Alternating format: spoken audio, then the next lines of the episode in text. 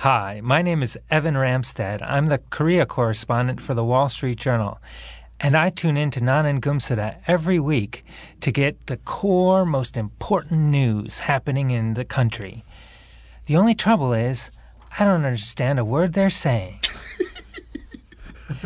but I like these guys, and I enjoy coming to talk to them about politics and current affairs and women.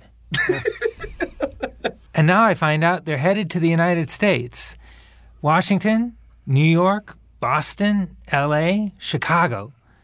So forget about Romney and Obama and be sure not to miss Nagumsu. BBK. BBKC 소유주 헌정 방송 김어준의 나는 꼼수다.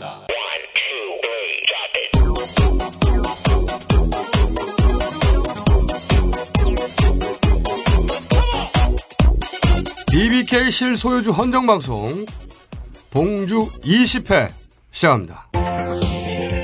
나는 꼼수다가 미국으로 갑니다. 19일에는 미국 워싱턴 DC University of Maryland에서 22일은 뉴욕 헌터 칼리지 23일은 보스턴 하버드 대학교 27일은 로스앤젤레스 임마누엘 교회 29일은 시카고 노스사이드 칼리지 프랩 하이스쿨에서 재외 국민투표 유권자를 비롯한 교민 여러분을 만납니다. 티켓 판매와 자세한 안내는 facebook.com slash 딴지 us로 하시면 됩니다. 맨 앞에 들으신 안내방송은 월스트리트 저널의 에반 기자가 벙커에 놀러 왔다가 붙잡혀가지고 어쩔 예, 수 없이. 참 부끄러운 얘기인데 무슨 얘기를 한 거예요? 추임새 넣어주기도 참 민망하더만 알아들을 수가 없으니까. 아, 뭐 도시 이름을 쭉 나열하는데 공연 많이 와달라 짐작은 합니다만. 공연 많이 하달라 됐, 보면 됐어. 롬니, 오니, 오바마. 오바마도 말했어. 나오고 롬니도 나오고 어? 그 사람들이 올지도 모른다 뭐 이런. 그렇지. 그렇지.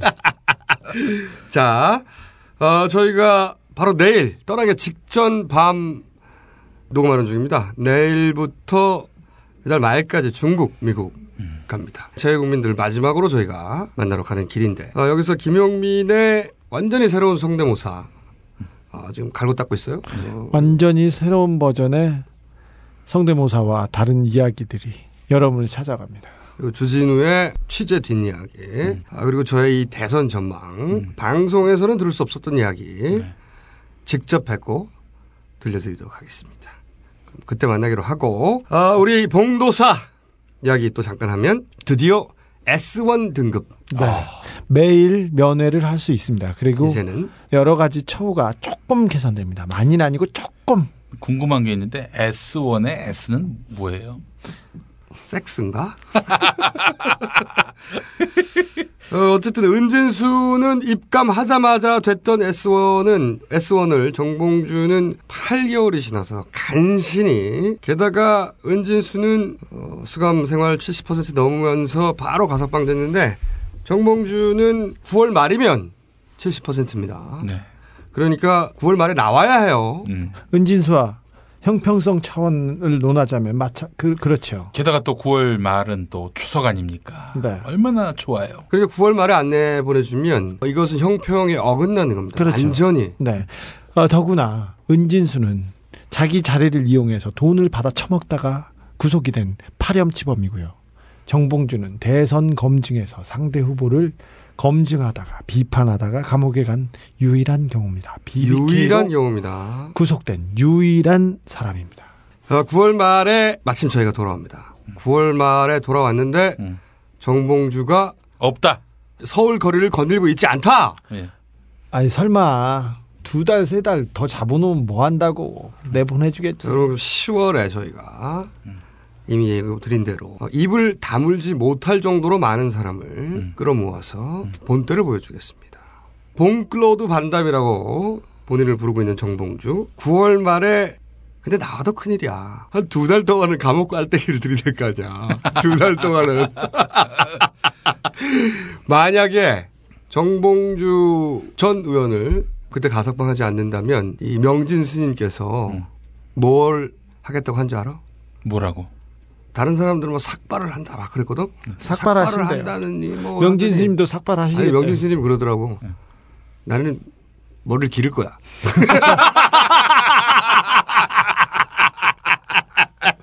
어, 엄청난 일이네. 스님이 머리 기를 꼴을 보게 될 것이다 이놈들아. 이해수 선생한테도 뭐 여쭤봐야 되겠는데? 그거는 그 10월 초에 물어보기로 하자 이제. 누구도 닿지 못한 세상의 중심. 불길한 바람에 맞서 있네. 넌 누구보다도 누구보다도 단단한 눈빛으로 무엇도 깨지 못할 그 벽을 넘어 조금도 망설이지 않았네. 넌 모든 걸버 돼 있었어 넌 말해주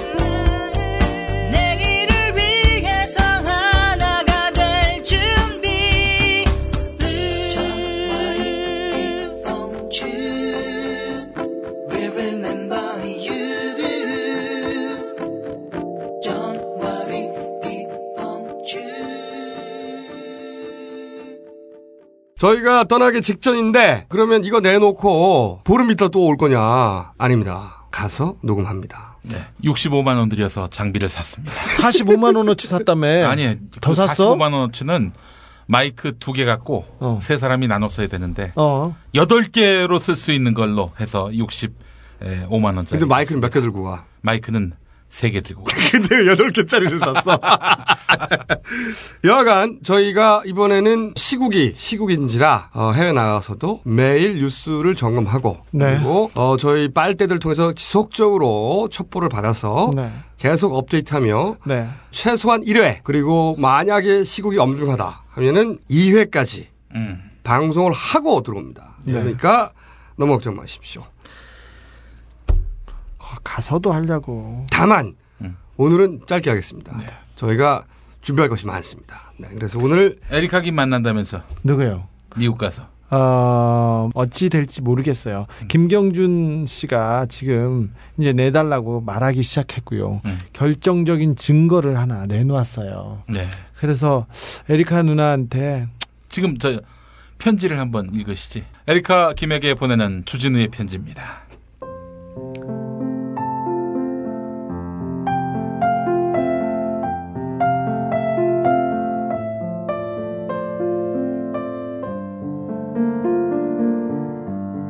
누나 저예요.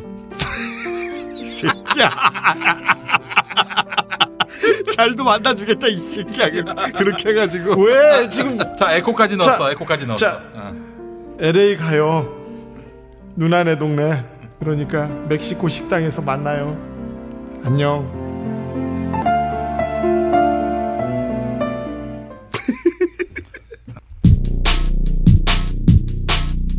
안철수 교수의 측근 금태섭 변호사는 대선에 출마할 경우 뇌물과 여자 문제를 폭로하겠다고 협박하며 대선 불출마를 종용했습니다.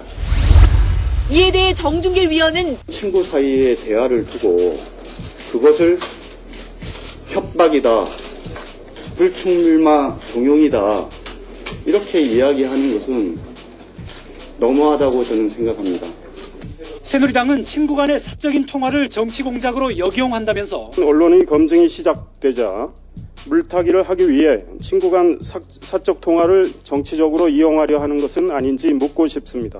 박근혜 후보는 뉴스를 보니까 어, 뭐 서로 오랜 친구라는 거 아니에요. 그래서 개인적인 대화를 나눴다고 그러는데 그런 걸 이렇게까지 그 확대 해석하는 건 저는 이해가 안 되는 일입니다. 전화기에 대고 뭐라고 말을 하던가요? 음, 뭐, 뭐, 안철수 씨 얘기하면서, 뭐, 안원장, 대선에 나오지 말라. 나오면 다 죽는다.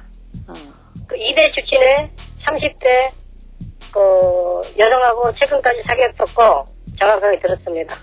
그래서 지속적으로, 어, 대선에 나오지 말라. 새누리당은 택시를 탔느냐 안 탔느냐가 중요한 게 아니라 그리고 한 개인의 돌출 행동이라는 점을 강조하고 있습니다. 당과 상의해서 이거를 이제 위임을 받아서 그렇게 한 건 아니기 때문에 이 성격이 이제 택시 탔느냐 여부에 따라서 크게 바뀌는 것은 아니다. 저희들은 그렇게 보고 있고 서울 반포동의 한 도로에서 정준길 새누리당 전 공보위원회 승용차가 가로수를 들이받고 전복됐습니다. 이 사고로 정 전 위원이 어깨와 다리를 다쳐 병원으로 옮겨졌습니다.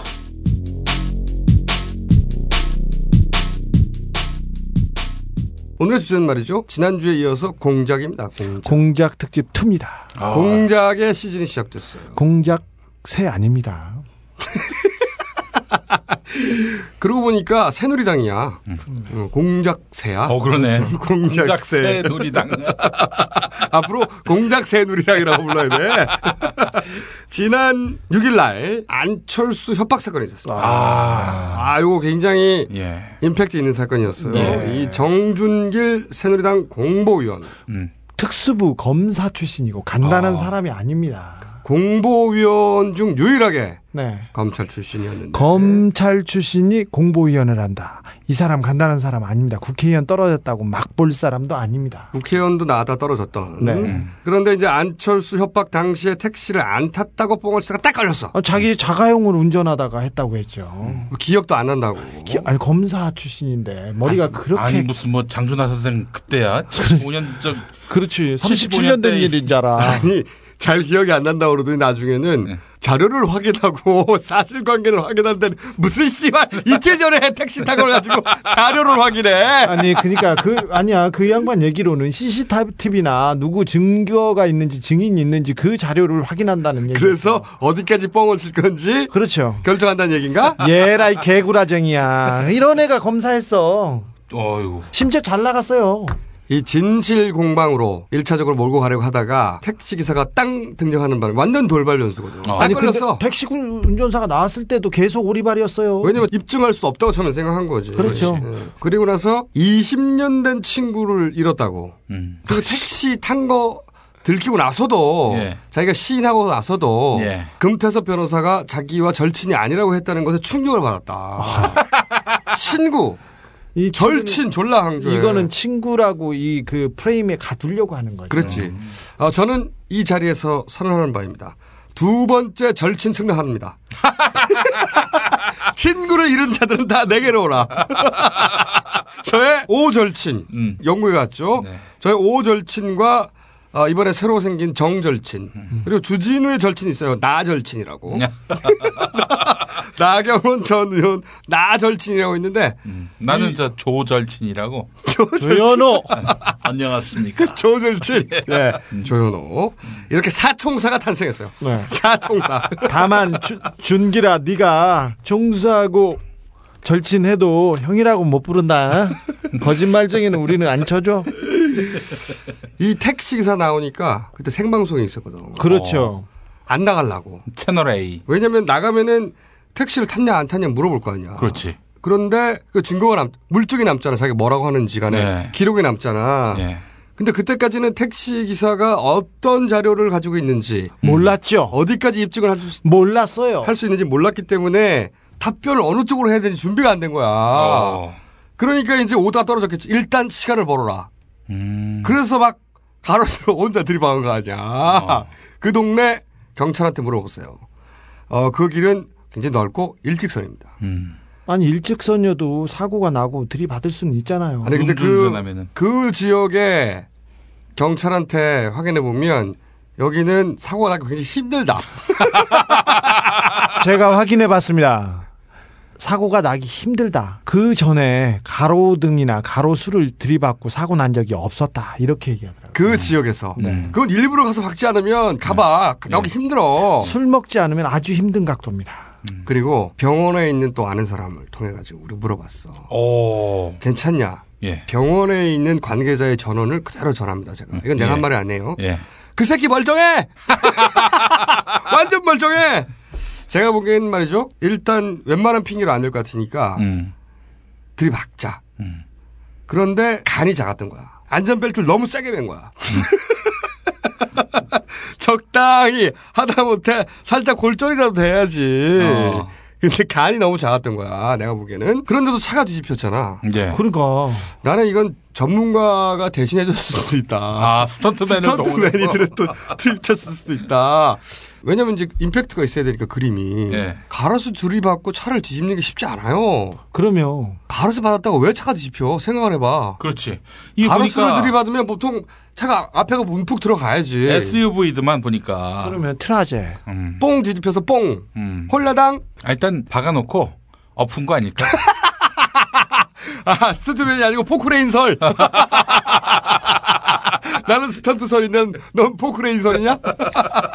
네, 굉장히 사고가 나기 어려운 데서 굉장히 어려운 각도로 차가 뒤집혀져 있는 거는 분명합니다. 그러니까 이 보험 사기 전문으로 조사하는 사람들이 있어요. 예. 이런 양반들한테 저희가 의뢰를 해놨어요. 그래서 이 보험 사기 자해 공갈단 요런 거 전문으로 조사하는 사람들이 있어요. 그러면 아주 귀신이야. 바로 차단해. 응.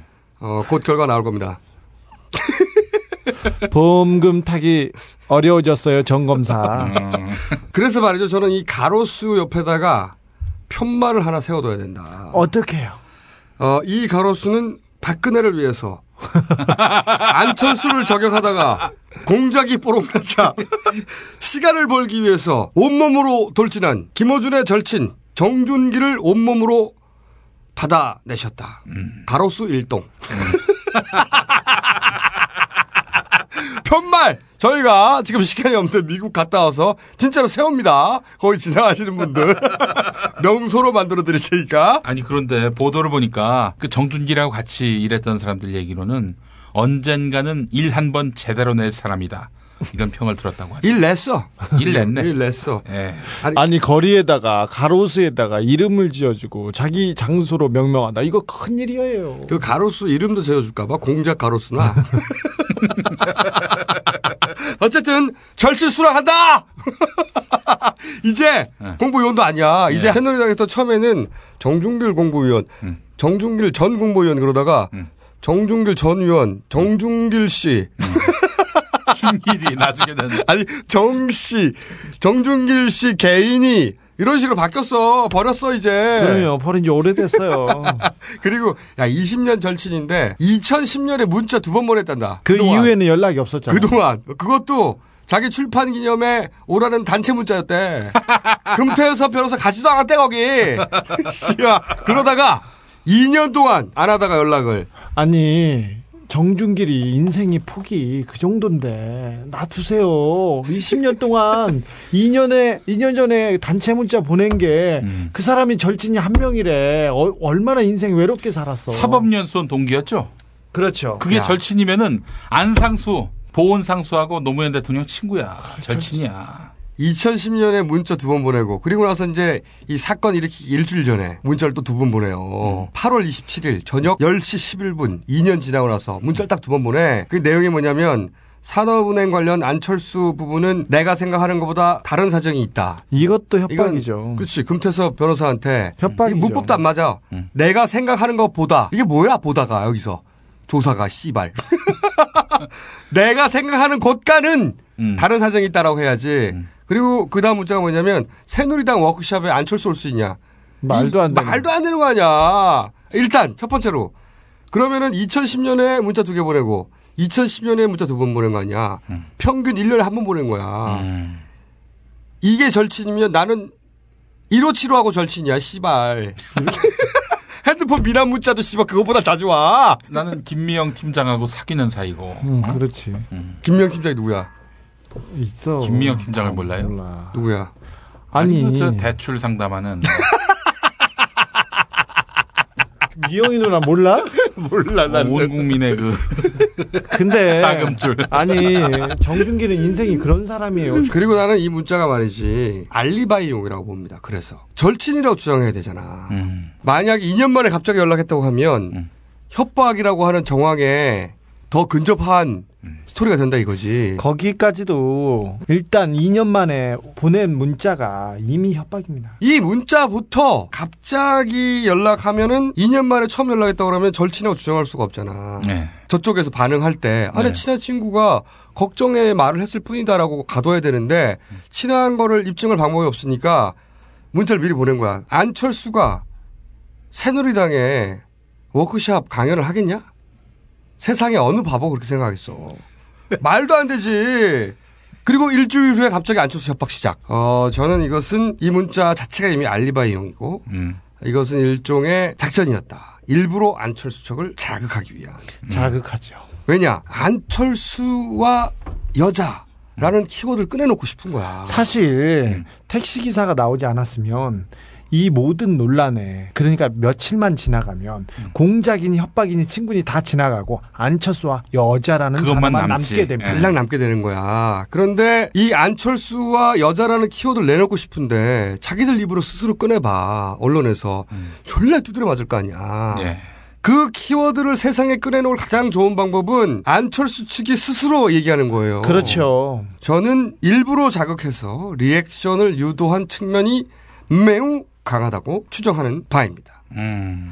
그런 정황적 방증이 많이 있어요. 금태섭 변호사가 기자회견을 했을 당시에는 네. 정준길이 쾌재를 불렀을 수도 있겠네. 저는, 저는 그랬다고 저는 봅니다. 그랬다고 봐요. 저도 저도 그래요. 저도 기자회견을 한다고 했는데 제가 그 앞에서 누구를 뵙고 있었는데 금태섭 변호사 입에서 안철수의 여자가 나오리라고는 꿈에도 생각 못했어요. 그래서 제가 30분 만에 달려갔어요. 기자회견이 바로 있은 후에 황무영 원내대표의 문자가 나왔죠. 음. 협박이 아니라 사실관계. 그렇죠. 사실관계. 안철수와 여자 쪽으로 집중하게 하라 이렇게 했는데 이미 그때는 한나라당에서 쾌재를 새누리당에서 쾌재를 부르고 있고 리액션이 왔다 이거지. 그렇지 왔다 그리고 좋아했습니다. 그리고 그날 저녁에 그 다음 날 새누리당의 분위기가 굉장히 좋았습니다. 실제로 좋았어요. 좋았다는 것도 하나의 음. 이것이 유도한 측면이 있다는 정황이지만 인터넷에는 사방팔방 이것이 준비된 것이었고 그런 리액션을 기다리고 있었다는 정황들이 뭐냐면 동아일보에서 자 동화를 우리가 주시해야 됩니다. 항상 이런 일이 생기면 동아나 조선의 의외로 이럴 때 발을 빼요. 발을 빼거나 너무 공작의 냄새가 날 때는 표정 관리를 좀 하고. 어, 시간을 뜸을 들이고 차- 상황 추이를 봅니다. 그런데 동아는 바로 물어요. 동아, 안철수 불출마 협박 주장 사실 무근이라는 기사가 당일 오후 3시 17분에 뜹니다. 3시 17분이면 네. 그 금태섭 변호사의 기자회견이 끝나기도 전입니다. 그런데 거기에 이미 정종길 기자회견의 내용이 졸라 자세히 들어있어요. 그러면 금태섭이 기자회견을 하고 있는데 그 얘기도 듣지 않고 내용을 다 알고 정준길의 해명까지 만들어서 실었다는 거 하면 얼마나 빨리 알았다는 거야 그럼 그러니까 우리는 이런 생각을 해볼 수 있어요. 기자회견을 하고 있는데 딱 그 얘기를 듣자마자 정준길 협박 내용 뭐 이런 거 듣자마자 바로 정준길 의원한테 전화를 하는 겁니다. 이 내용을 들을 수도 있잖아. 그러면 한두 줄의 해명이 나올 수도 있어요. 그래서 근데 워드로 치는데도 시간이 걸리죠. 그러면 전화 통화라는 보통은 짧은 대응밖에 안 나와요. 공식 입장이 정해지지 않기 때문에 그러면 앞에 기자회견이 나오고 사실은 기자회견 내용을 치는 것만도 3시 17분이면 다 못해. 그렇지. 그런데 3시 17분에 상대편의 반응도 다 넣었다. 말이 안 되잖아. 예. 3시 17분 당시에 기사에 정준길의 반박 내용이 자세히 실립니다. 원래 일보, 이보 계속 나가기도 해요. 하지만 처음 떴을 때부터 기사가 자세히 나와요. 정준길 기자회견은 오후 4시에 했는데 어떻게 3시 17분에 정준길의 기자회견의 내용이 준비될 수가 있냐고. 아니 기자회견보다 그것도 기자가 그걸 알 수 있냐고 그 시간에 이미. 기자회견보다 기자회견 내용을 조금 먼저는 알 수 있습니다. 하지만 그거는 상대편의 기자회견을 알고 있을 때만 미리 준비할 수 있지. 그렇죠. 이번 경우 같은 경우는 3시 기자회견 내용을 정확히 알고 4시 기자회견 내용도 정확히 알아야 됩니다. 그리고 3시 17분에 기사를 송구하려면 2시 몇 분부터 기사를 다 써놓아야 엔터를 누를 수 있어요. 중앙일보도 포털에 나온 게 3시 17분이야. 그 그렇지. 과정에 데스크의 어떤 통과 과정 다 거쳤다는 얘기지. 중앙일보도 똑같은 3시 17분에 정중길 사실 묵은 친구로서 의례적 통화였다. 기사가 딱 뜹니다. 제목이 그런데 이 기사에는 6일 오후 기자회견에서 라고만 말을 하고 안철수 원장의 기자회견 시간과 장소가 없어. 그 전에 해놨다는 거죠. 말이 안 되잖아. 저 그 안철수 3시에 기자회견. 프레스센터에서는 기본이거든. 음. 아니 육하원칙도 없이 기사를 당연히. 기본이잖아. 그런데 이 기사가 입력된 시간에는 짧은 기사 이거는 동아일보는 기- 길었어 자세하고 중앙일보는 3시 17분에 짧은 기사 올라갑니다. 그런데 여기에는 시간과 장소가 없어요. 대부분 시간과 장소를 제일 먼저 쓰고 기사를 쓰는데요. 3시에 기자회견장에서 그걸 썼다고 생각해봐. 3시에 프레스센터 어디서라부터 쓰기 시작한다고 기본적으로. 아니요. 그 장소에 안 가더라도 모든 기사는 언제 당연하지. 어떻게 쓴다고 하죠. 물론 중앙일보와 동아일보에 이 입력된 기사는 포털에 잘 노출이 안 됩니다. 댓글이 하나도 안 달려요. 어디 처박혀 있어요. 짱 박혀서. 이거 여론 공작 전문가들 굉장히 잘 쓰는 방법이 뭐냐? 예전에 BBK 동영상 나올 때 말이지. 우리 카카에 예, 저는 요즘 그 제가 다시 이제 한국에 돌아와서 어, 인터넷 금융회사를 어, 창립을 했습니다. 해서 예, 금년 1월 달에 예, B, BBK라는 투자 자문회사를 그 설립을 하고 BBK 동영상이 나오자마자 우리 각각께서 국회를 바로 방문합니다. 그리고 특검을 수용한다. 말을 해버려요. 그러면서 뉴스가 반가이가 돼요. 대통령 선거를 사흘 앞둔 어제 내가 BBK를 설립했다고 직접 언급한 이명박 후보의 육성 동영상이 어제 아침에 공개가 됐습니다. 이후 어젯밤 늦게는 이명박 후보가 BBK 특검 법안을 수용하겠다고 밝혔습니다. 특검 수용할 수 있습니다. 수용하겠습니다. 단 국회에서 여야가 논의하여 법과 절차에 따라 처리해 주길 바랍니다. 일방적으로 불리한 뉴스였는데 마치 논란과 공방이 있는 것처럼 뉴스가 두 개 같이 뜨는 거예요. 그렇지. BBK 동영상 하나, 그 사실 무근임으로 어떤 조사도 달게 받겠다. 새누리당 이 물타기에 대해서는 귀신처럼 잘합니다. 공방과 논란으로 만들어버리는 거지. 그렇죠. 명백한 것을. 네. 이게 잘 쓰는 방법이거든. 협박이라는 기사가 나올 때 친구이자 사실 무근이다. 음. 이 기사가 같이 띄우려고 했던 거지. 그렇지. 처음부터. 맞아. 그것을 이렇게 빨리, 너무 빨리 띄운 거야, 근데. 이 바보들이. 야, 기자회견 직후에 해라. 이렇게 했는데. 아니 기자회견을 다 듣고 기사를 쓰고 거기에 아니요. 대해서 기자회견 내용을 검토를 한 다음에 반박을 해도 반박을 해야 되는데. 아니요. 근데 효과가 이 기자회견하고 이게 빨리 나오면 제목을 두 개를 답니다. 협박 당했다고 사실 무근이다 이게 같이 답니다. 안 그러면 반가이가 확 되는 거야. 그렇지. 안 그러면 협박 당했다가 그 제목의 기사가 계속 깔리고 그 다음에 반론이 실리기 때문에 빨리 해서 이걸 공방으로 앞에 몰고 뉴스가 가는 너무, 너무 커져서 네. 뒤에 뉴스를 덮어버리거든. 공방으로 몰고 가는 거는 아주 교묘하고 영리한 짓이라고 이게 그러니까 처음부터 준비된 것이다. 기본적으로 이게 이제 반가이 공작이라고 난 부르는데 일단 나무 반가이 아무리 불리, 불리한 것도 반가이를 쳐버리는 거야. 그리고 나서 새누리당의 첫 번째 공식 브리핑이 뭐였냐면 이거였어요. 금태섭 폭로가 노련한 정치 기획일 가능성을 배제하지 않고 있다. 존나 말을 꼬았는데 자기네들이 이렇게 하거든요. 노련한 정치 공작을 하고 있, 으니 나는 이 브리핑을 보고 확신을 했어. 도둑이 재발 저린 놈들. 그 놈들이 가장 공작적으로 대처하는 방식이 이거야. 자기가 한 걸 남한테 미리 뒤집어 씌워. 그렇지. 그러면 상대가 오히려 자기 방어를 한- 하느라고 바빠요. 자기가 저- 공작을 했는데. 이거는 많이 보던 수법이다. BBK 그 편지. 편지 기억하시죠? 기획입 국설. 신모 씨가 어, 먼저 귀국을 해서 작업을 하다가 마음을 돌려서 미국으로 김경준이에게 보낸 편지가 있습니다. 한나라당에서 공작을 해서 데려와 놓고 그리고 편지를 자기들이 만들어 놓고 그래 놓고 민주당한테 뒤집어 씌우고 수사를 시킵니다. 그래가지고 민주당이 다리 손을 끌, 들고 끌 려다녀 그러면. 어, 나 아닌데 뭐 하는데 그러면서 계속 끌려다니면서 편안하게 대선을 치렀습니다. 그것이 바로 도둑이 재발 저린 놈들의 가장 공작적 대처예요. 이거 새누리당이 선수들입니다. 그렇죠. BBK 편지가 전형이었어요. 전형적인 공작. 선수들의 공작 그 사람들이 알기 때문에 먼저 물타기를 한 거죠. 그러니까 자기들이 정치 기획을 해놓고 상대방한테 그대로 노련한 정치 기획이라고 뒤집어 씌우면 상대방은 완전 황당하니까 우리는 아니라고 이 변명을 하게 바빠요. 아니라고 하는 것을 나하고 관계 없는 것을 증명하는 일은 진짜 어렵습니다. 그렇지. 이것은 교과서예요, 교과서. 공장의 교과서입니다. 공장 나왔구나. 우리 둘이 무릎을 치면서 이 새끼들 참 잘한다. 예. 근데 너무 교과서대로 해가지고 교과서 공부를 충실해서 이건 탈이 나겠다 이렇게 생각했어. 근데 야권은 말이죠. 기본적으로 공작 정치 마인드가 약해요. 그, 그, 거기다 철판을 깔아야 되고 그리고 반가의 전제는 기본적으로 언론이 백업이 돼야 돼요. 그렇지. 반가의 자기 우호적 주장만 언론. 그렇지. 우호적 자기만 언론. 주장하면 뭐해? 그 주장을 마치 사실인 양 우장창 때려주는 언론이 있어야 된다고. 얼굴에 철판을 깔고 그렇기 때문에 야권은 반가의 공작을 하고 싶어도 못해. 공작의 대가 저희들만 이것을 저희는 모든 것을 공작적으로 보고 음모라고 보고 그 다음에 동물원에 가서도 공작만 먼저 보고 시작합니다. 저는 음모만 봅니다. 야 이 새끼야! 그런 데지.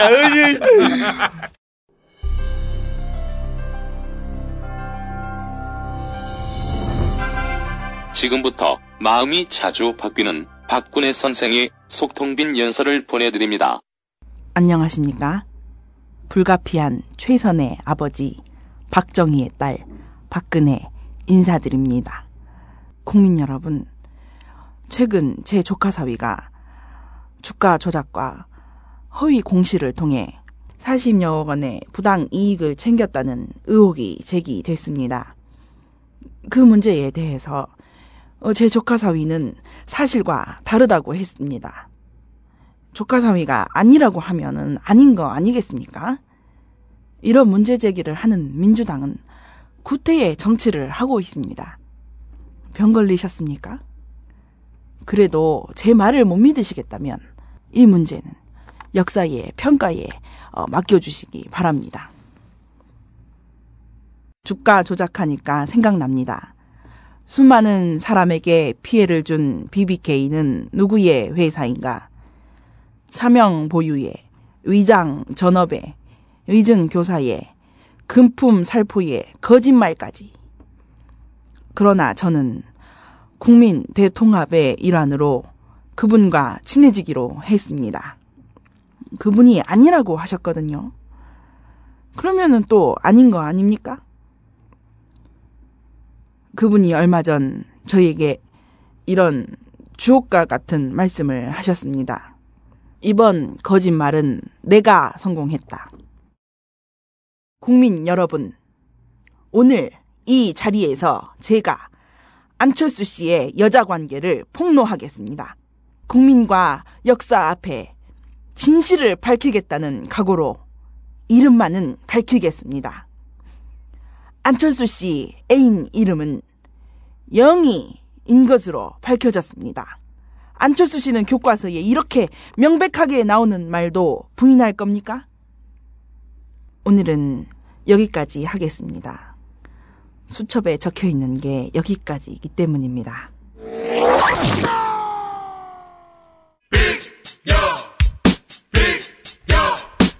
당신에게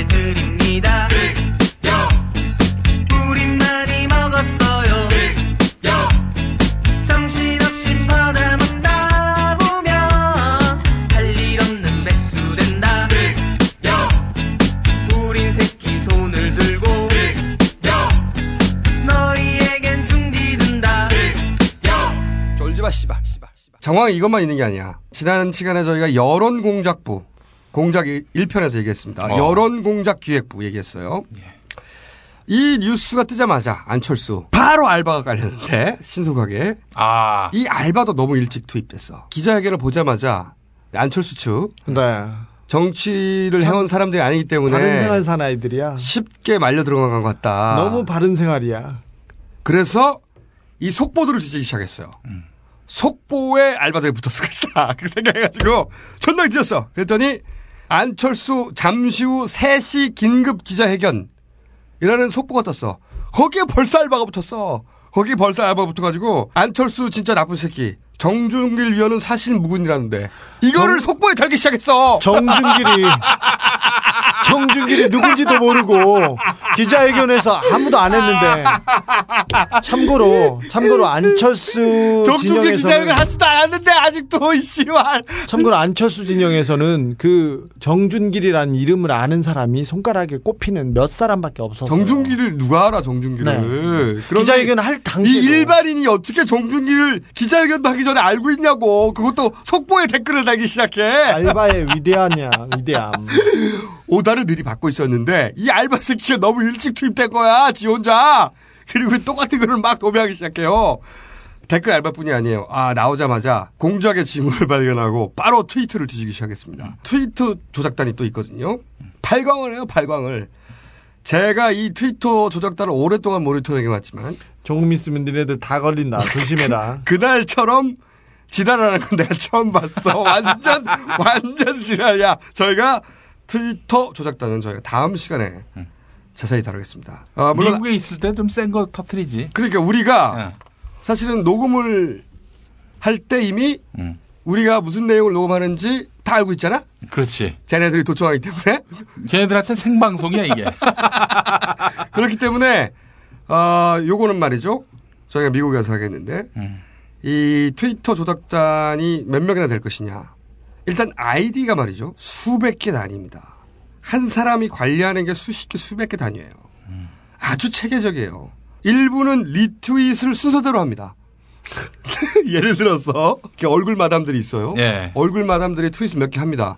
그러면 그 사람들이 영향력 있는 것처럼 보이기 위해서 리트윗을 막 해요. 음. 그런데 그러면 리트윗을 이 사람을 먼저 하고 저 사람을 먼저 하고 나중에 할 수도 있잖아. 네. 이 알바 새끼들은 단순해가지고 순서대로 해. 똑같이. 예를 들어서 유명인이 ABC가 있다고 쳐봐. 그러니까 얼굴 마담들이 ABC가 있다고 쳐봐. ABC가 3시, 4시, 5시를 했다고 쳐봐. 그러면 어떤 사람은 C의 글을 먼저 볼 수도 있고 B의 글을 먼저 볼 수도 있고 그렇잖아. 예. 근데 얘네들은 항상. ABC 순서대로 리트윗을 해. 이- 이 멍청한 바보들 이 새끼. 추석 보너스 많이 받아라. 랜덤으로 좀 해 이 새끼들아. 추석 보너스 많이 받아. 아니 또 어떤 애들은 또 알바들은 좀 머리를 써서 랜덤하게 하기도 해요. 랜덤하게 하기도 하고 또 일부는 직접 자기가 트윗을 쓰기도 합니다. 극소수야. 음. 그 극소수가 나머지 트윗 아이디들을 운영하고 있는 것으로 보여요. 그리고 제가 보기엔 말이죠. 이 사람들 정규직입니다. 정규직이에요. 음. 사실상 정규직이라고 봅니다. 물론 개념적으로는 알바죠. 예. 알바지만 고용 상태는 정규직이라고 봐요. 음. 종교적 아닌가요? 어, 저도 이제 종교적 알바단도 정 규직과 종교직. 네, 종교직. 어, 종교적 알바단이 있다. 그러니까 이런 거 있거든. 대형 교회 중에 네. 정치적인 그 발언과 활동을 많이 하는 것들이 있습니다. 누군지 다 알아. 저는 이들을 기알단이라고 부릅니다. 기독교 알바단이라고. 아, 기알단. 기알단이라고 부르는데 아니 아니. 활동을 해야 되는데 정치 공작을 하는 기알단이 있어요. 제가 아, 이름을 새로 짓겠습니다. 10알단. 왜 시발단이? 십자군 알바단. 아, 10알단. 야, 너는 하지 마라 그런 얘기. 근데 이름은 괜찮아 시발단. 아, 좋아. 그러면 아니야. 방송을 들으신 분께서 둘 중에 하나 선택해 주세요. 기알단과 시발단. 저는 이때까지 기알단이라고 혼자 부르고 있었어요. 난 나는 근데 김용민한테 한 표. 근데 발음하진 않겠어. 자, 투표 한번 합시다. 김영민과 주진우의 어, 트위터에다가 나는 기알단, 나는 시발단 해주시면 저희가 앞으로는 공식적으로 시발단이냐 기알단이냐 말할 수는 없어. 아 그리고 또, 좀 제가 바보단이라고 부르는 트위터 조작단이 있어요. 바보단. 이 바보들이 아까 말씀드린 대로 기- 글을 순서대로 리트윗하는 애들이에요. 바보단과 기알단 양대 산맥이 있습니다. 조작단에. 어, 이 바보단과 기알단은 저희가 말이죠 추적이 들어갔어요. 음. 일단 어, 그들이 어떤 행태로 움직이는지는 파악이 이미 끝났고 어, 그들의 정체도 머지않아 드러나지 않겠는가. 자, 그다음 이 알바다 알바들이 뛰고 나면 그 다음에 포탈이 움직일 것이다. 아. 어, 순, 당연하지. 순서가 있잖아요. 순서가. 예. 지난번 어, 이 체계를 모르시는 분들은 저희 이제 공작 1편을 들어보십시오. 지난 편을 좀 한번 들어보십시오. 19회. 괜찮습니다. 네, 네. 포탈 바로 다음 날 키워드가 안철수 여자. 그렇죠. 내내 뜹니다. 안철수 네. 여자. 네. 안철수 협박은 없죠. 없어. 없어. 안철수 여자라는 키워드 하루 종일 그 다음으로 나올 것이 그동안의 공작 수법으로 볼 때 여론조사 장난이 나올 것이다. 그렇죠. 순서가 정해져 있어. 얘네들. 네, 여론조사. 사람들이 일반적으로는 박근혜 지지율이 타격을 받았을 것이다. 음. 왜냐면 협박했다고 지금 네. 얘기를 하니까 그러나 박근혜 지지율이 타격을 받았을 거라고 일반적인 예상을 할 때 아니다. 오히려 상승했다. 음. 오히려 안철수 떨어졌다. 격차가 커졌다. 음. 이런 여론조사가 반드시 나올 것이다. 그렇죠. 예상을 했어. 이미 네.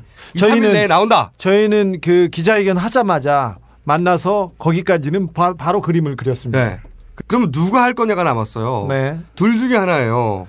조중동이나 종이를 그렇죠. 조중동을 이용하거나 아니면 지상파를 이용하고. 그렇죠. 지상파가 효과가 크죠. 자, 그런데 지상파 중에 우리가 레벨이 댓글 알바가 됐다고 한 지상파가 어디죠? 뉴스데스크입니다.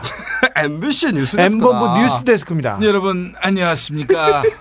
어떻게 MBC가 이렇게 알바가 됐는지 당신 참으로 때문에 그래. 내가 어떻게 책임이 있습니까? 그러면 누구야? 김재철 기자가 전합니다. 어이 엄선배님, 어 제가 언제 그랬다고 그래요? 우리 MBC는 공정합니다. 어? 공정하다. 공정합니다. 제가 회로 여자를 꼬셨다면은 어, 사원들이 저를 한강에다 내다 버리세요. 버릴란다 버려. 회로 아니면 뭘로 했는데? 마사지로 좀. 법인카드로. 저희가 제가 MBC 뉴스를 주목을 했어요. 네. 드디어 9월 10일. 그거 어떻게 봐? 그 그거를 어? 아니 인터넷이 좋아. 있잖아 인터넷이 요새는 인터넷이 있어가지고 음. 나중에 확인하면 돼 아니 MBC 뉴스 데스크 요새 음. 아무도 안 봐요. 지- 심지어 뉴스에 나오는 기자들 나는 진짜 필드에서 계속 뛰었잖아. 아는 기자가 하나도 없어. 그래서 근데 더 중요한 거는 어 어디 MBC가 딴 데 매각이 된 것 같아. 아니 근데 중요한 건 MBC 보도국 기자들도 누가 나오는지 얼굴을 하나도 아는 사람들이 없더래. 자 어, 뉴스가 개쓰레기다 됐는데 그나마 다행인 게 어, 사람들이 안 봐서 시청률이 워낙 저조해서 9월 10일 날 MBC는 박근혜 49.7% 안철수 42.2% 양자 대결에서 격차가 벌어졌습니다. 7.5%는 앞서는 걸로 보도됐습니다. 자, 이걸 보자마자 왔구나. 아무도 모를 거라고 생각하겠지만 이 공작에 관한 한 우리가 전문가입니다. 기다리고 있었어. 딱 나왔어. 딱 나오자마자 팠습니다. 자, 자, 이상한 점을 파기 시작했어. 첫 번째로 이상한 점. 네. 당시에 다른 요서, 여론조사들과 3, 4%가 차이가 나요. 그렇죠. 다른 여론조사들이 3%, 4%할 때 7%, 8% 가까이 차이가 난 거거든. 격차가 많이 벌어졌습니다. 벌어져 버린 거야. 바로 네. 전하고. 자, 이상한 점을 찾기 시작했어. 한국 리서치가 이 조사를 했어요. 한국 리서치. MBC는 말이죠. 코리아 리서치가 하고 있었습니다. 2002년 대선 이후로 갤럽에서 어, 10년 넘게 코리아 리서치가 MBC의 여론조사를 담당하고 있습니다. 어, 그 전에 갤럽에서 했는데 갤럽에 우리 최시중 안녕하십니까. 이 최시중입니다. 아니, 저기, 26일만 있으면 된다고 했는데, 2년 6개월이 돼가지고, 이 씨발, 명바가 어떻게 될 거야, 이 씨발. 엄마, 이 씨발. 어, 2002년 대선 이후로는 코리아 리서치로 바꿔서 정치 관련한 리서치는 코리아 리서치 하고 그래요, 했는데 그랬어요. 이번에 처음으로 그렇죠. 처음으로 한국 리서치로 바꿔답니다. 지상파는 말이죠. 여론조사 기관을 한 번 정하면 별로 잘 안 바꿉니다. 그렇습니다. 기본적으로. 음. 방송사마다의 마다의 특징이 있기 때문에 잘 안 바꿔요. 네. 그런데 더 이상한 것은 코리아 리서치를 완전히 뺀 게 아니에요. 이게 연간 계약이에요. 갑자기 뺄 수가 없거든요. 그리고 대선을 앞두고 있고 얼마 안 남았습니다. 대선이 100일밖에 안 남았는데 지금까지 여- 여론조사라는 게 뭐가 중요한다면 특히 정치 관련 여론조사는 지난번 여론조사, 그 지난번 여론조사, 지난번 대선의 여론조사, 그 지난번 대선의 여론조사. 그렇지. 러니까 데이터가 차곡차곡 쌓여 있어야 그 의미 있는 데이터를 분석해냅니다. 그렇죠. 그 데이터가 패턴이 같아야 되는 거 아닙니까? 게, 다가 지상파 방송국들만 출구 조사라는 걸 할 수 있는 여력이 있어요. 그렇죠. 네. 노하우가 있어요. 그렇기 때문에 지상파와 오래된 곳들은 출구 조사의 정확도가 굉장히 높아지고 있습니다. 그렇지. 버릴 이유가 없어요. 예. 그런데 연간 계약이기 때문에 가장 중요한 대선을 100일 앞둔 시점에서 바꿀 수가 없잖아. 예. 바꾸진 않았어요. 예. 이상하잖아. 예. 한국 리서치와 정치 뉴스만 따로 하기로 합니다. 그것도 대선까지만. 이거 어디에도 보도되지 않은 거예요. 네. 비정치 뉴스는 코리아 리서치한테 하고 디테일은 우리가 몰라. 계약을 공개하지 않기 때문에. 하지만 네. 분명한 것은 한국 리서치는 정치 관련 음. 여론조사를 하기로 한, 한 것이다. 그렇죠. 정치부 뉴스용 여론조사 기관을 따로 두는 건 아마도 전 세계에 전례가 없을 거예요. 가끔 한 건씩은 비용 문제 때문에 다른 데 이렇게 줘보기도 합니다. 단건으로 합니다. 그렇지. 근데 이게 대부분 경제나 네. 다른 생활 이런 쪽에서 써먹는데 이런 식으로 정치 시즌에 정치 가장 중요한 정치 시즌에 이 메인 여론조사 기관을 바꾼다? 아, 바꾼 게 아니지. 따로 둔 거지. 따로 끼워넣은 거예요. 더구나 이 계약이 말이죠. 안철수 협박건 즈음에 네. 정치 뉴스만 음. 그리고 대선까지만 음. 너무나 이상한 계약이라는 것은 이 업계에 있는 사람은 다 알고 있습니다. 네. 그렇다면 거기서 여론조사 결과를 조작했단 말이냐? 어. 그 말을 하는 게 아니에요. 아니 그렇게 얘기하지 않았습니다. 저희 절대 그렇게 그런 말을 하는 게 아니에요. 결과를 원하는 방향으로 음. 유도하거나 왜곡할 수는 있습니다. 여론조사를 다 믿을 수 없습니다. 왜 그러냐면 이런 디테일로 조금씩 조금씩 장난칠 수 있는 부분이 많아요. 이를테면은 가장 유치한 여론조사는 어디 공직을 하신 기호 X번 아무개 후보와 네. 최근 막말 파문을 일으킨 기호 X번 아무개 후보 어느 후보를 지지하십니까? 네. 이렇게 물어볼 경우에 그렇지. 네. 그렇게 유치하게 하지는 않으나 그렇지. 본질적으로는 그런 셈 그런 식인 거지. 음. 예를 들면 조사 시점이 중요합니다. 조사 시점을 자신들이 유리한 시점에 선택한다. 그 시점을 선택하는 것이 일종의 왜곡입니다. 만약에 말이죠. 이 조사의 시점이 택시 기사가 나온 직후였다면 이렇게 안 나올 거거든. 근데 MBC가 택시 기사의 CCTV가 나온 다음에 이런 여론조사 할 것 같아? 안 할 것 같아? 안 해요. 아, 택시 기사가 나오고 저기 정준길이 어, 택시에서 통화를 했다고 시인한 뉴스를 어떻게 MBC에서 처리한지 아십니까?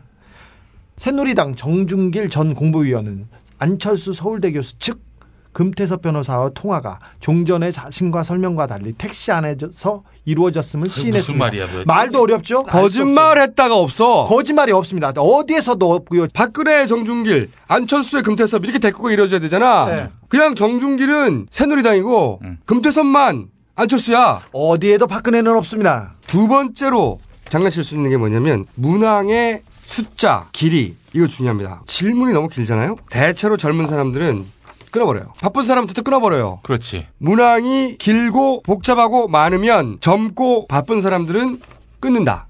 상대적으로 야당 지지층이 끊을 확률이 높다. 경향성이 있다는 겁니다. 이건 여론조사 전문가들이 공통적으로 하는 얘기예요. 네, 공통적인 지적인데 자, 세 번째, 문항의 내용이 더 중요합니다. 그러면 예를 들어서 야권에 불리한 질문이 포함되면 야권 지지자들은 듣다가 끊는 경향이 있다. 많지요.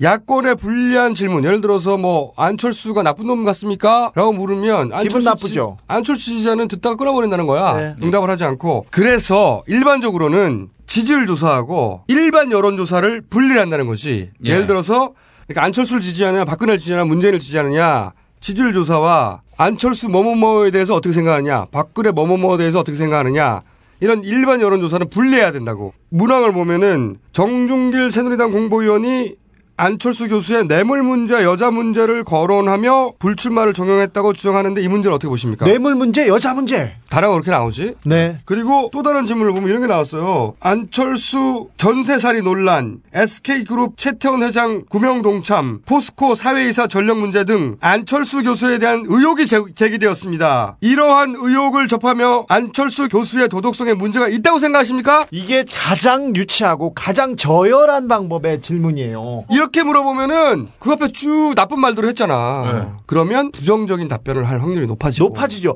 자, 그렇다면 안철수 질문 말고 박근혜한테도 그렇지. 안철수의 인혁당이라든가 5.16 문제라든지 장, 정수 장학회라든지 장준하 의문사라든지 앞에 쭉 설명해봐. 박근혜의 책임이 있다고 생각하십니까? 없다고 생각하십니까? 물어봐. 그리고 나서 박근혜 지지하십니까? 물어봐. 어? 김총수가 그, 그런 얘기 하면 안 되는데 더럽고 안 씻게 생기고 고기만 먹고 어? 집 집도 있다고 하는데 다 뭐지 빚이고 그런데 김철수가 좋습니까 이렇게 얘기하는 거 그럼 안 되지.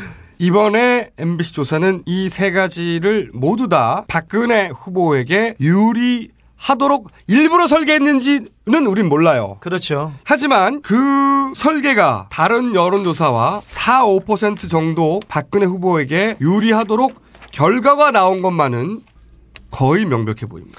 자, 1차 결론. 안철수의 대응 역시 사찰을 통해 미리 알고 있었고. 네, 이 정도 수준이라는 걸 알았죠. 그리고 맞대응을 미리 준비하고 있었고. 네. 그리고 후속 조치, 알바들 푼다든지 기타 등등. 쾌재를 부르면서. 졸라 공작적으로 진행했고. 그리고 남은 게 뭐냐? 안철수 여자 제조에 들어간다. 여자 제조. 이것이 이들의 수순입니다. 근데 안철수의 여자 없거든요. 없단 말이야. 근데 누가 손들고 나와서 제가 안철수의 여자예요. 그러면서 흑흑흑 하면 없는 걸 입증하기는 굉장히 어려운 일이에요. 어려워요. 글쎄 지난번에 군산에 내가 한번 내려갔는데 거기 함은경 후보라고 있었어요. 한번 저 헤어지고 다른 분하고 결혼을 했는데 함운경. 예, 그 양반이 지방선거인가 나왔는데 자기가 전부인이다. 함은경한테 당했다. 이렇게 이긴 시위를 이마트 앞에서 한 거야. 근데 그 전부인 분은 미국 가 살고 있는데 다른 여자분이 나와서 어 다른 분이 나와가지고 그래서 함은경 떨어졌어. 바로 선거 해볼 것도 없지. 그렇다고 해서 말이죠. 어떤 여자가 나와서 눈물을 뚝뚝 흘리면서 내가 안철수에 숨겨둔 여자다. 그렇게 촌스럽게는 안 합니다. 대선판 정도 되면. 자, 자, 자. 어, 어느 정도냐면 이런 거 어떻게 하냐면요. 이제 언론 인터뷰나 누구를 통해서 하죠. 그리고 뒷모습을 하면서 뭐라고 인터뷰를 할 것 같으냐면 제가 생각하기에는 저는 안철수 원장하고 관련이 없어요. 그렇게 인터뷰를 하죠. 절대 얼굴 정면으로 나온다든가. 뒷모습 그림자. 혹은 그냥 이메일로만 할 수도 있어요. 그리고 어느 순간 기자들이 쫓을 때 특종 단독 한 사람을 빼고는 아무도 그녀를 만날 수가 없어. 그렇게 전개될 가능성이 있고요. 그런데 이게 어려운 게 없는 걸 입증하는 거는 불가능한 겁니다. 없기 때문에. 있는 거는 찾아내느냐 못 찾아내냐의 문제인데 없는 건 입증할 수가 없어. 미치고 활짝 뛰는 거야 이거에. 저희가 저희 셋의 김용민의 몸무게와 저의 수염과 주진우의 머리카락을 다 걸고 주진우의 새치. 주진우의 새치? 네. 그럼 나 대머리래. 저희 셋이 보장하는데 안철수 자 없습니다. 없는데 만들어낼 가능성이 있습니다. 일단 기본적으로 사찰을 통해서 음. 안철수 원장이 탔던 예전 차량이 있었습니다. 예. 회사 차량을 탔는데 그 차를 회사에서 팔았어요. 근데 그 차를 산 사람이 목동에 살고요. 음. 어, 생김새가 안, 안 원장하고 비슷합니다. 근데 그분 부인이 음악을 합니다. 음. 30대고요. 예. 그게 사찰을 통해서 어느 정도 윤곽이 나와서 누가 열심히 쫓아다녔습니다. 안 원장이 그러니까 안 원장이 아 그래서 그 얘기가 나온 거예요? 안 원장이 원래 타던 차를 산 사람이 안 원장과 비슷하게 생긴 데다가 그 부인이 악기를 가지고 어, 성가대원이라고 하지 아마 그래서 목동에서 안 원장이 자신의 차를 몰고 다른 악기를 든 어떤 여인과 왔다 갔다 하고 그 부인이 목동에 있는 교회의 성, 성가대원이래요. 어쨌든 저는 목동녀가 됐건 또는 어딘가의 새끼 마담 이 됐건 새끼 마담 논도 있어요. 그렇죠. 네. 나 저는 잘 모르는데 CEO들이 우리 회사에 우리 가게에 자주 놀러 와요. 그때 안 원장님을 뵌 적이 있었어요. 술도 잘 드시고 아주 따뜻한 분이셨어요. 이렇게 그렇게 나쁘게 말하는 게 아니야. 다만 그 안에 안 원장이 자주 왔고 술을 마셨다는 얘기를 할 사람만 구해내는 거죠. 만들어내는 거죠. 그럴 가능성 농후합니다. 그런 짓을 하고도 남을 우리 공작단들이라고 봅니다. 뭐든지 하는 친구들이 아니에요. 야. 그게 이제 우- 박지원 원내대표를 타겟으로 지금 그렇지. 폭탄을 쏘고 있는 이유거든요. 미사일을. 효과적으로 지금 뭐 발목을 내용도 막지 없어 내용도. 아무것도 증명해내지도 못하고요. 검찰이 파면 팔수록 박지원은 그 혐의에서 멀어지고 아무런 관련이 없다는 것만 나오고 있어요. 하지만 의혹만 터트리고 전혀 해명해주진 않습니다. 뉴스로 툭툭 던져요. 나오지 말라 이거지. 툭툭 던지는 거예요. 의혹. 네. A 의혹, B 의혹. 그리고 조중동에서는 뭐라고 쓰냐면 민주당 의원들조차 박지원은 이제 좀 나가달라 이렇게 언제까지 박지원 보호하다 그게- 할 일도 못할 일 하느냐. 그게 그렇죠. 걔네들의 프레임이에요. 원래 그런 작전 존나게 잘 써요. 근데 멍청하게도 거기 넘어가는 국회의원들이 민주당 내에도 졸라 많아. 근데 민주당 원래 그 정도예요. 수준. 아. 그런 사람들이 당선이 되지. 그러게.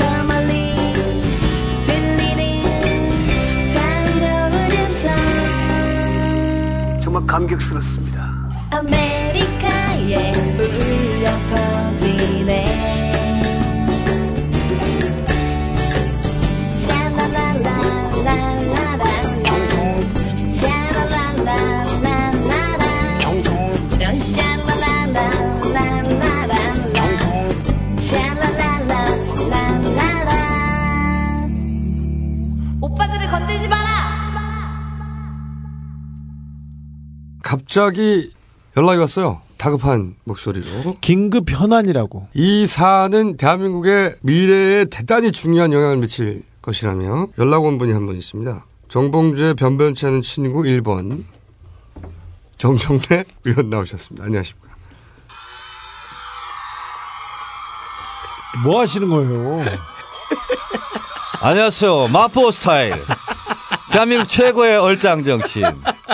촌철살인 기절광풍. 정청래입니다. 아, 진짜. 낮에는 따사로운 눈빛. 아. 아니, 왜 갑자기 네. 주제가가 있는데 왜 강남 스타일이야? 네? 어떻게 왜 바꾸셨어요? 그거? 왜, 왜 주제가가 있는 분이? 아니, 낙곰수가 뜰 때는 낙곰수하고 묻어가고, 강남 스타일이 뜰 때는 강남 스타일하고 또 묻어가야 되는 재미없죠? 아니 근데 오늘 현안이 뭡니까? 긴급 현안이라는 긴급 현안이 앞으로 11월 20일 날이면 우리나라에 핵폭풍이 몰려옵니다. 뭐냐? 론스타 아시죠? 론스타. 네. 론스타가 5월 21일 날 국제 에, 투자 분쟁 해결센터. 예. 이걸 이제 ISD라고 얘기해요. 익시드인데 원래 이름은 어, 투자자 국가 소송 제도에 의해서 네. 어, 우리가 외환행을 도와줬는데 우리가 제때 못 팔게 해서 우리를 제때 못 팔게 해서 손해를 봤다.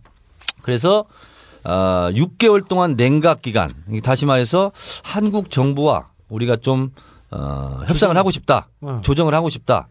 그런데 안 되면 이제 5월 21일 날 냈기 때문에 11월 20일이 6개월 만기거든요.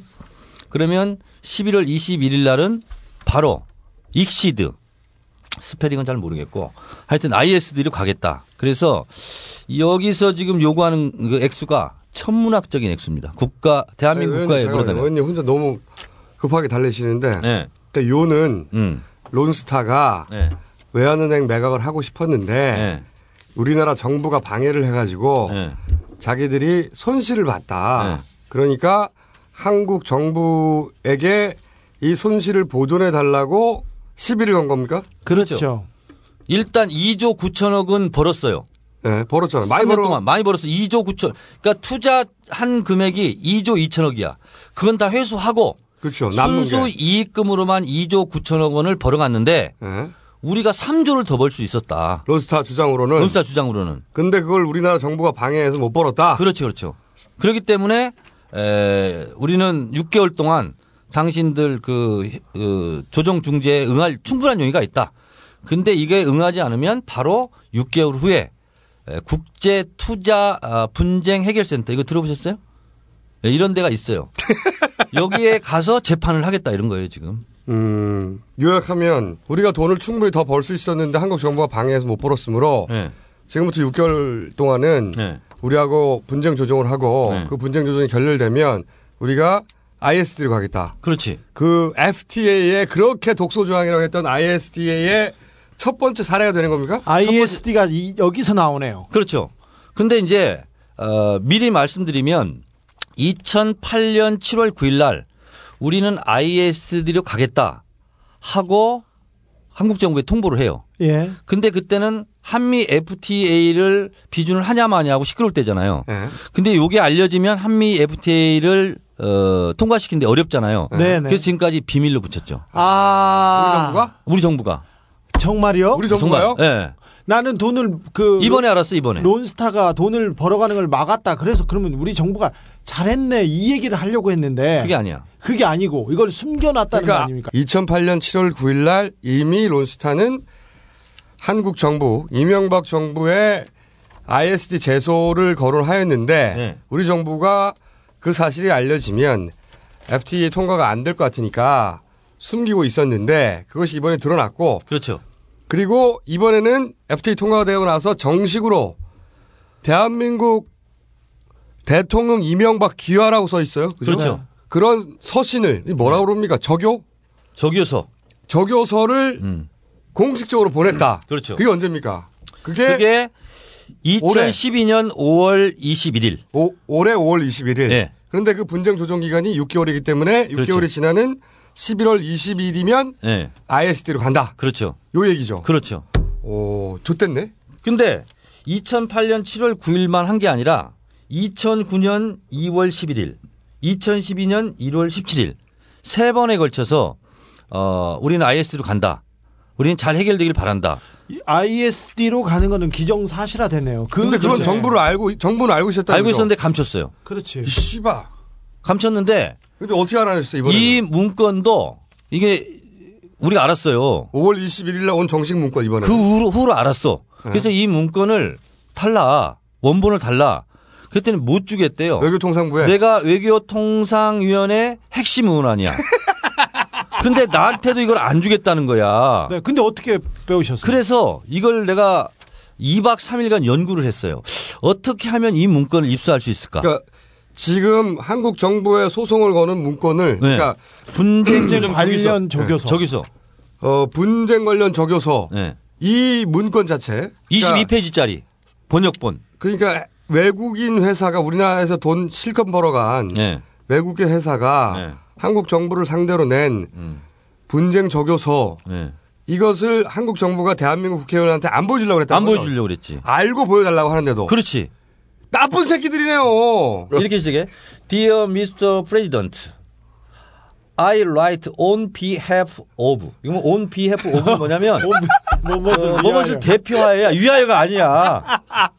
on behalf of six 벨기에는 이렇게 안 읽더라고. 벨전 이렇게 읽더라고. 벨전 investors that have suffered substantial financial losses 아니 due to actions taken by the government. 듀트. 나왔다. 듀트 나왔다. 듀트는 뭐냐? 원인을 물는 거야. 뭐뭐 때문에. 고마운 이유는 thanks to 이렇게 하는데 due to. 여기서부터 의- 의미가 안 좋은 거야 이게 지금. 수가 지금 두 개 나네. on behalf on behalf of. 그다음에 due to. 하여튼 go on a picnic은 이건 소풍가다 이런 뜻이야. 근데 due to가 나왔다는 것은 니네 책임이다 이런 뜻이야. 너네 때문에 내가 망했다 이런 뜻이야. 그래서 알았어, 알았어. 요건 요 한 문장. 어, due to 요걸 보면 이 문장 전체의 맥락을 알 수가 있어. 페이지를 다 아, 알 수가 있어. 된다. 어, 듀트 때문에. 그래서 그래서 총 로스가 얼마라는 거예요, 자기들. 얼마나 로스가- 내- 내놓으라는 거예요? 이거 이건데요. 2003년 10월 3일 날 1조 3,830억 원을 투자해서 외환 지분의 51%를 매입했어요. 그리고 2000 웃기는 게 뭐냐면 2006년 5월 17일 날 이걸 다 팔게 되는데 5월 30일 날 또 콜 옵션으로 콜 옵션으로 7,740억 원을 투자해요. 그래서 지분을 14.1%를 다시 얻어. 근데 콜 옵션이 뭔지 알아? 옵션을 콜 하는 거야. 이게 뭐냐면 이 당시 때 몇 년 후에 우리가 이거를 사겠다. 근데 액수를 정해놔. 싼 가격으로 정해놓겠죠. 정해놓고 그거보다 싸면 싼 가격으로 사고 더 비싸면도 비싸도 그냥 원래 정해놓은 값으로 사는 거야. 그게 콜옵션이라는 것이 엄청난 혜택이더라고요. 엄청나게 위험한 또 위험한 거고. 그래서 결국은 총 2조 2천억 원을 투자를 했고 최종적으로 팔고 나간 게 2조 2천억 원을 빼고 2조 9천억 원을 남겼어요. 실컷 벌었잖아요. 그래요. 3년 만에. 졸라게 벌었잖아요. 그러니까 한, 한 해 1조씩 버는 거야, 1조씩. 투자한 거보다 더 많이 벌었잖아요. 네. 근데 자기들은 최소 2조에서 3조를 더 벌 수 있었다. 근데 이거를 한국 정부가 방해했다.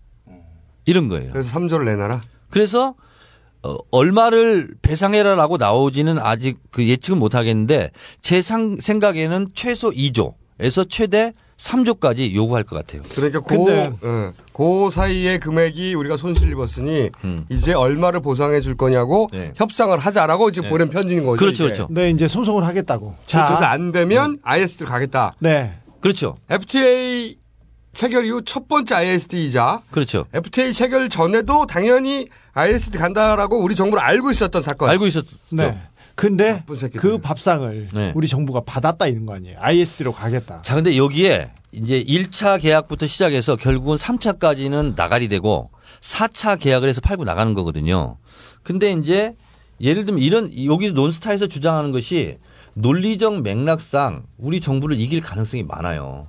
난 논스타들이 나쁜 놈들이라고 생각하지만 우리 정부가 그만큼 대처를 못했다는 것이 곳곳에 나타나요. 그래서 이런 주식 매매 이거 할 때는 팔려고 하는 데를 심사하는 것이 아니라 살려고 하는 사람들, 인수자들이 재정 건정성이라든가 이런 것을 보고 금감위에서 승인을 하고 말고 하는데 살려고 하는 데는 문제가 없어. 근데 팔려고 하는 논스타가 문제가 많다. 그래서 승인을 세 번을 다 안 해요. 국민은행이랑 처음에 계약을 했어요. 근데 또 안 해. 그리고 HSBC인가? 뭐 그런 거 있잖아요. 거기도, 거기도 또 안 해. 하나금융, 여기다 결국은 하게 되는데 여기도 많이 애를 먹이는 과정이 있어요. 그래서 3년 동안 계속 팔려고 했었는데 결국 못 팔고 나중에 뭐 법원이 또 충족 명령 내리고 막 이렇게 하- 하다가 결국 헐값에 팔 수밖에 없었다. 그렇기 때문에 우리는 2조 9천억 원을 벌었음에도 불구하고 한 3조 정도를 더 못 벌었기 때문에 손해를 봤다. 이게 이 주장이에요, 지금. 어쨌든 더 벌 수 있었는데 한국 정부가 방해해서 못 벌었으니 그렇어요. 3조 내놔라 이거 아니에요. 그렇죠. 그리고 그거 안 내놓을 거면 우리 ISD로 간다. 그렇죠. 그리고 ISD로 가면 자기들이 유리하다고 생각하는 거 아니에요 지금. 그렇죠. 자기들이 이긴다고 보는 거예요. 그리고 저 우리 정부는 알면서도 뻔히 알면서도 론스타가 나가면 ISD 제소할 거를 이미 이전에 세 번이나 네. 언주를 주었기 때문에 네. 알고 있으면서도 FTA를 체결했고 네. 그리고 그 편지가 왔음에도 숨기고 있었어요. 그 이전에 세 번도 알리지 않았고 이 편지가 정식으로 왔음에도 알려주지 않았고 네. 우리 각하께서 대한민국에 큰 손실을 입힐 것을 알면서도 FTA를 체결했다. 요약하면 이런 거 아닙니까? 그렇죠. 그러니까 2008년도 이미 7월 9일 날 우리는 IS들이 간다. 근데 이것이 공개가 되면 한미 FTA를 체결하는데 거의 불가능하게 되죠. 그렇죠. 몇 조, 몇 조의 ISD가 바로 들어온다는 그리고 걸 론스타 문제가 이슈화되고. 그렇죠. 그때 단건으로 몇 조가 이렇게 움직이고 그러면 ISD가 독소 조항이다, 독소 조항이다 했지만 사실 와닿진 않았거든요. 그러니까 작년 말에 우리가 FTA 여의도 집회할 때 그때 만약에 이거 이거 이걸 알았다면은 FTA 못 가죠. 못 가는 거예요. 못 가는 거예요. 전 국민의 여론이 아니 FTA 체결하면 그러면 바로 들어와서 3조 달라고 하는 거야? 쟤네가? 단건으로 3조야. ISD와 관련한 외국의 사례만 실컷 얘기했지 우리가 그때는. 그러니까 뭐냐면 예를 들어서 거기서 3조 원을 배상해라 하더라도 대한민국 정부는 배상할 의무는 없어요. 강제성은 강제성은 없어요. 단지 투자자들로 하여금 한국에 투자하지 마 하는 교훈은 주겠죠. 혹은 뭐 국제 금융계에서 한국의 투자 시장이 이렇게 원시적이고 국제적인 규약을 지키지 않으니 뭐 이런 여론몰이를 한다든가. 근데 이제 세상 어느 누구도 모르는 나만이 알고 있는 게 있어요. 자, 국제 투자 분쟁 해결센터에서는 강제 이행금이 없지만 여기서 진다. 그러면 또 가죠. 아까 제가 복선을 깔았잖아요. 소나기에도 보라색 도라지는 죽음을 상징하잖아.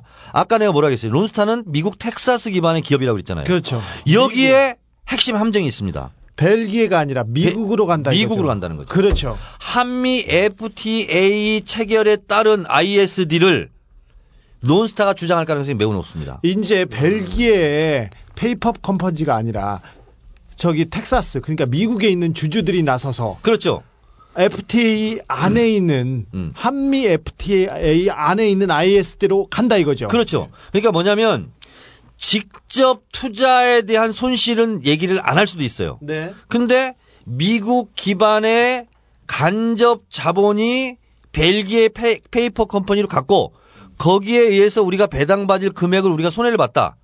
라고 한미 FTA에 따른 ISD를 제기할 가능성을 배제할 수 없다.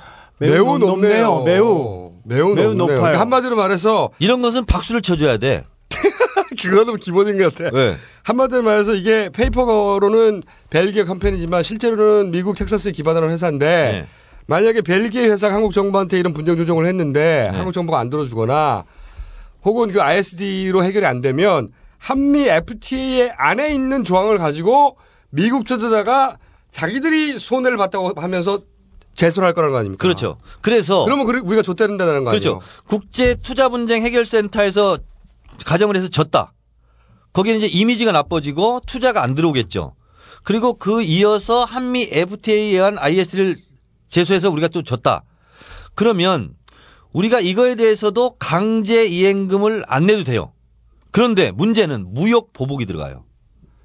아니 그래, 그래서 하는 거 아닙니까? 네. 미국이 무역 보복을 하니까 관세로 하건 음. 무역 보복을 하니까 할 수 없이 미국과 FTA를 맺었던 다른 나라들이 미국의 욕을 들어줄 수밖에 없었던 그런 거잖아요. 예. 그러니까 강제가 아닌 게 아니라 강제인 거죠. 강제 이상의 강제지. 그런 말 들어봤어? 아니, 강제 그- 이상의 강제? 근데 이거는 한국 정부에 큰 책임을 물어야 될 일이네요.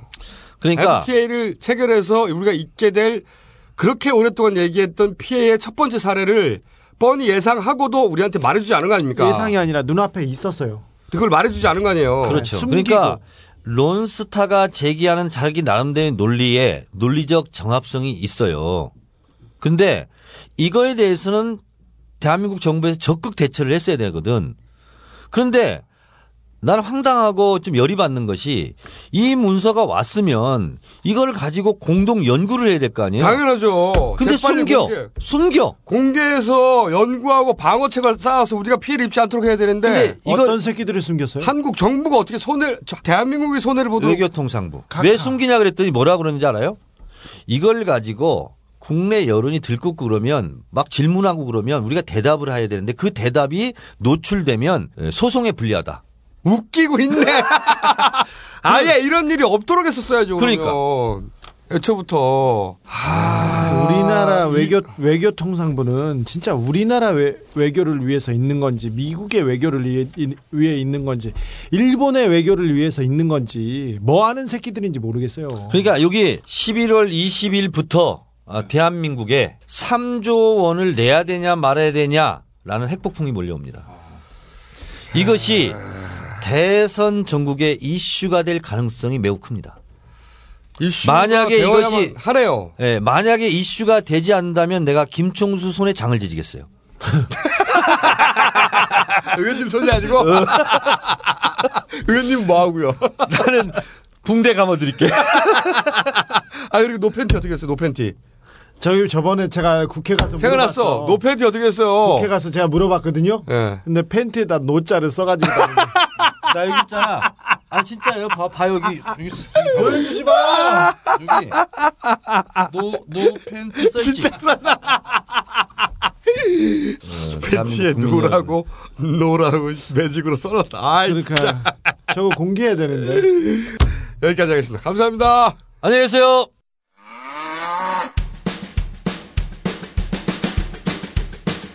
각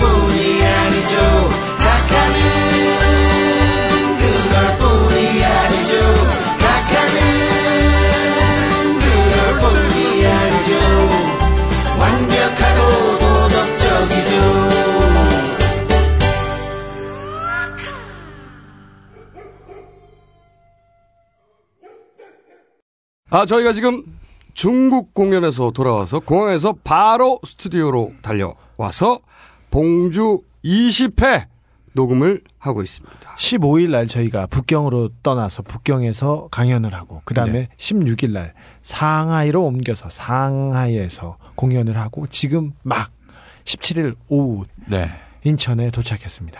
이 녹음을 마치고 이제 몇 시간 후 내일 새벽 다시 또 미국으로 아메리카 합중국으로. 그리고 이제 중국 공연을 준비해 주신 분들에게 감사의 말씀을 한번 드려야 되겠는데 아, 정말 고생 많이 하셨어요. 어, 이 중국 공연은 그 이전 공연과는 확연히 다른 분위기. 음. 일단 성인 남성들이 그렇게 많은 공연은 저희가 게다가 저희가 출연하기 직전 바람을 잡아서요. 네. 밖에 나와가지고 박수 세 번 치면서 짝짝짝 정신을 조금 빼놓는 것이 이게 다단계나 그러니까 옥매트 다단계 판매장의 분위기가 물씬 물씬 나면서 자 준비하시고 박수를 세 번 치게 하고 네. 그리고 구호를 외치게 합니다. 그리고 심지어는 낙검수, 낙검수, 파이팅, 파이팅, 파이팅! 이렇게 막 호응을 얻- 유도해내고. 네 그리고 막 꽃다발도 앞을 향해 던지라고 하는 그런 자기적인 퍼포먼스까지 관객들에게 요청하고 또 실제로 이루어지고 그런데 저는 개인적으로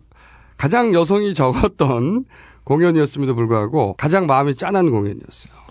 이분들이 이렇게 이런 목소리를 듣고 싶었구나. 아. 아, 그런 갈증이 굉장했구나 하는 걸그 행사장에서 느꼈고 그래서 이 모든 일이 다 끝난 후 중국 공연은 특별히 따로라도 한 번 더 가야 되겠다는 생각을 강하게 했습니다. 봉도사와 함께 예. 한번 아, 가겠습니다.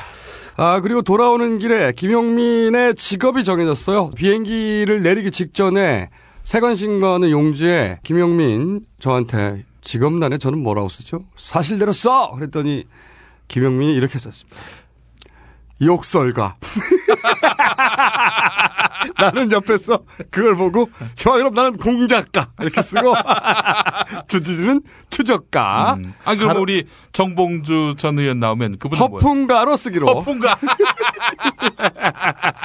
그리고 주진우가 고객 불만 사항이 있다고 네. 스튜어디스를 부르는 거예요. 네. 스튜어디스 강하게 왔어. 항의했어요, 제가. 그래서 제가 고객 불만 사항이 있습니다. 음. 스튜어디스 당황했잖아. 주진우가 저의 동행이 마음에 안 들어요. 그리고 김영민은 비행기 타자마자 자는데 네. 귀신같이 밥 줄 때 깹니다. 네. 아니 그래서 어떻게 깨냐? 깨우지도 않아요. 스튜디오스가 제가. 깨우지도 않았는데 어떻게 깨냐? 그랬더니 김영민이 이렇게 얘기를 했어요. 저는 자면은 모든 정신이 다 나갑니다. 그러니까 거의 혼수 상태로 그러나 가요. 유일하게 한 기관만 작동을 해. 후각. 냄새로 밤 냄새로 깨는 거야 자다가 분명히 기절한 듯이 자는데 어. 식사 카트가 막 돌기 시작하면 깜짝 놀라서 깨 깜짝 놀라서 그래서 2인분을 꼭 먹습니다. 어쨌든 저희가 요독을 마친 후 몇 시간 후에 미국 가서 10월 1일 날 귀국하고 봉주 20회가 짧은 대신에 21일은 미국에서 녹음한다. 현지 로케로 여러분들한테 들려드리겠습니다. 미국 현지에서 21회를 쏘겠습니다. 네. 자 그리고 어제죠. 민주통합당 후보로 문재인 후보가 결정이 됐습니다. 네. 박근혜 후보는 진작에 됐고 예. 음. 이제 이틀 후면 안철수 후보가 거취와 입장을 발표하겠죠. 본격적인 대선 레이스가 시작됩니다. 태풍 꼭지가 뉴스에서 30분 나오고 문재인이 후보 당선됐다고 하는 거는 2분 나와서 잘 모르시겠지만 이제 여권과 됐습니다. 야권의 이제 구도가 정해졌습니다. 이제 앞으로 벌어질 일에 대한 짧은 예언 잠깐 하고 오늘은 박근혜 캠프에는 이런 문제가 생겼어요. 네. 안철수 저격수로 영입을 했던 정준길 씨가 처음에는 성공을 거두었습니다. 그렇죠. 그런데 갑자기 택시 기사가 네. 등장하면서 진실을 말하는 바람에 갑자기 교통사고를 내고 네. 지금은 잠수를 했어요. 안녕하십니까. 서울시 기업감 광노현입니다. 저는 법을 통해 정의를 배웠고, 검찰을 통해 개새끼를 배웠고, 정준기를 통해 보험 사기와 잠수를 배웠습니다. 아, 또 하나 배웠습니다. 정준기를 가르침을 많이 줬지. 협박을 하려면 블랙박스 없는 택시에 타야 된다. 이걸 배웠습니다. 이제 저격수 자리가 공격수가 됐어요. 없어요. 박근혜 캠프에. 눈에 보이는 공격수가 없어요. 그래서 저희가 이미 오래전에 예언해 둔 네. 김무성 전 의원이 미국 배낭여행 간다고 뻥치고 미국 가기 직전에 여의도 한 음식점에서 은밀하게 단둘이 만났던 강용석 전 의원에게 저격수 영입이 이 시점쯤에는 드디어 들어가지 않겠는가 그렇게 추정합니다. 하지만 강용석 전 의원은 이제 일반인으로 돌아왔어요. 네, 이미 사고를 쳤고요. 이제 면책 특권도 없습니다. 과연 이 제안을 수용할 것인가? 기초가 주목된다. 그리고 전통의 저격수가 여권에 있습니다. 홍준표 전 대표. 어, 이분은 산전수전 다 겪은 그야말로 저격수 업계의 선수죠. 선수이자 베테랑이자 네. 정치인인데 과연 이 고참이 다시 전선에서 뛰느냐. 하지만 지금은 시급하기 때문에 이런 전통의 강한 저격수들에게 네. 영입 제안을 하지 않을 수가 없을 것이다. 이 두 저격수가 과연 이 전선으로 뛰어들 것이냐. 네. 앞으로 대단히 기추가 주목되는 사안이고요. 그리고 여권에서는 사실은 가장 큰 리스크는 스스로 안고 있어요. 후보 자신, 박근혜 후보 자신입니다. 박근혜 후보의 특히 입. 역사에 관한 이야기를 이야기했다 하면 사고야. 네. 어, 캠프가 커버를 해줄 수가 없는 수준이에요. 캠프. 아버지와 관련된 사안은 모두가 사고가 납니다. 캠프에서는 사람을 자르는 것으로 해결하고 있습니다, 지금. 그렇죠. 캠프가 발표를 했는데 박근혜 후보가 와서 다시 뒤집어 버리니까 어쩔 수 없잖아. 후보를 자를 수는 없으니 아니 근데 그 사람을 자르는 거야. 그럴 수밖에 없는 게 제가 이게 항상 주장하던 바인데 박근혜 후보에게 정치는 아버지에 대한 제사입니다. 그래서 박근혜 후보의 역사 인식은 단 한 줄로 항상 요약이 돼요. 우리 아빠는 절대 그러실 분이 아닙니다. 그리고 야권에 대한 공작은 여기서부터 시작할 거라고 봅니다. 야권 내부의 분열을 조장하거나 과장하거나 있지도 않은 걸 만들어내거나 하는 그리고 이제 민주당 한 관계자에 따르면 핵심 관계자에 따르면 핵심 측근 이런 기사들 많이 나올 겁니다. 네. 한 관계자에 따르면 안철수 민주화에 기여한 바가 없다. 무임승차. 아, 요런 단어들을 튀어난다든가 혹은 안철수 한 핵심 측근은 정당 정치의 한계, 민주당의 한계, 마치 양 캠프 간에 비방적. 엄청난 반목, 갈등이 계속되고 어, 이제 곧 박살 날 것처럼 이런 야당 내부의 갈등을 끊임없이 조장하거나 만들어내거나 증폭시키거나 과장해서 뉴스가 나올 것이다. 그리고 또 포탈의 기사 배치를 잘 봐야 됩니다. 앞으로 우리가 어, 다음 네이버의 뉴스 배치를 항상 비교해서 봐야 돼요. 특히 모바일 화면, 모바일 화면은 화면이 작습니다. 제한적인 기사 노출밖에 안 됩니다. 거기다가 정치 기사는 한 두 개 정도만 가장 중요한 토픽만 올라가게 돼 있습니다. 그래서 PC 화면과 모바일 화면은 기사 배치가 다릅니다. 네. 이때 메인에 무엇을 배치하느냐 이걸 통해서 저들의 의도를 알 수 있습니다. 그러므로 네이버와 다음에 뉴스 배치가 어떻게 다른지 그리고 모바일 화면에는 어떤 메인을 걸었는지를 통해 저들의 공작과 프레임을 읽을 수 있다. 항상 비교해서 보시기 바라며 어, 물론 야권 내 경쟁, 갈등이 전혀 없을 거란 말은 아닙니다. 세상에 그런 게 어딨어요. 어, 각자 캠프에 많은 사람들이 소속됐기 때문에 각자의 욕망이 부- 부딪히게 되어 있습니다. 그렇죠. 정치는 더더욱 그렇죠. 하지만 참으로 다행인 것은 이 문재인 후보와 안철수 원장은 어, 우리가 일상을 살면서도 접하기 힘든 수준의 정치권이 아니라 일상을 살면서도 어, 만나기 힘든 수준의 품격을 갖췄다. 매우 훌륭한 양질이죠. 네. 그래서 각 캠프에서 잡음이 있을 수 있지만 그럼요. 그러나 결국 이 두 사람이 어떤 방식으로든 그 문제를 해결할 것이다. 그러므로 걱정하지 마라. 아, 우리가 그러니까 할 것은 그 두 사람 믿어주는 겁니다. 그리고 쫄지 않는 거. 안녕하십니까 김어준입니다. 쫄지 마. On the upright. so frustrated.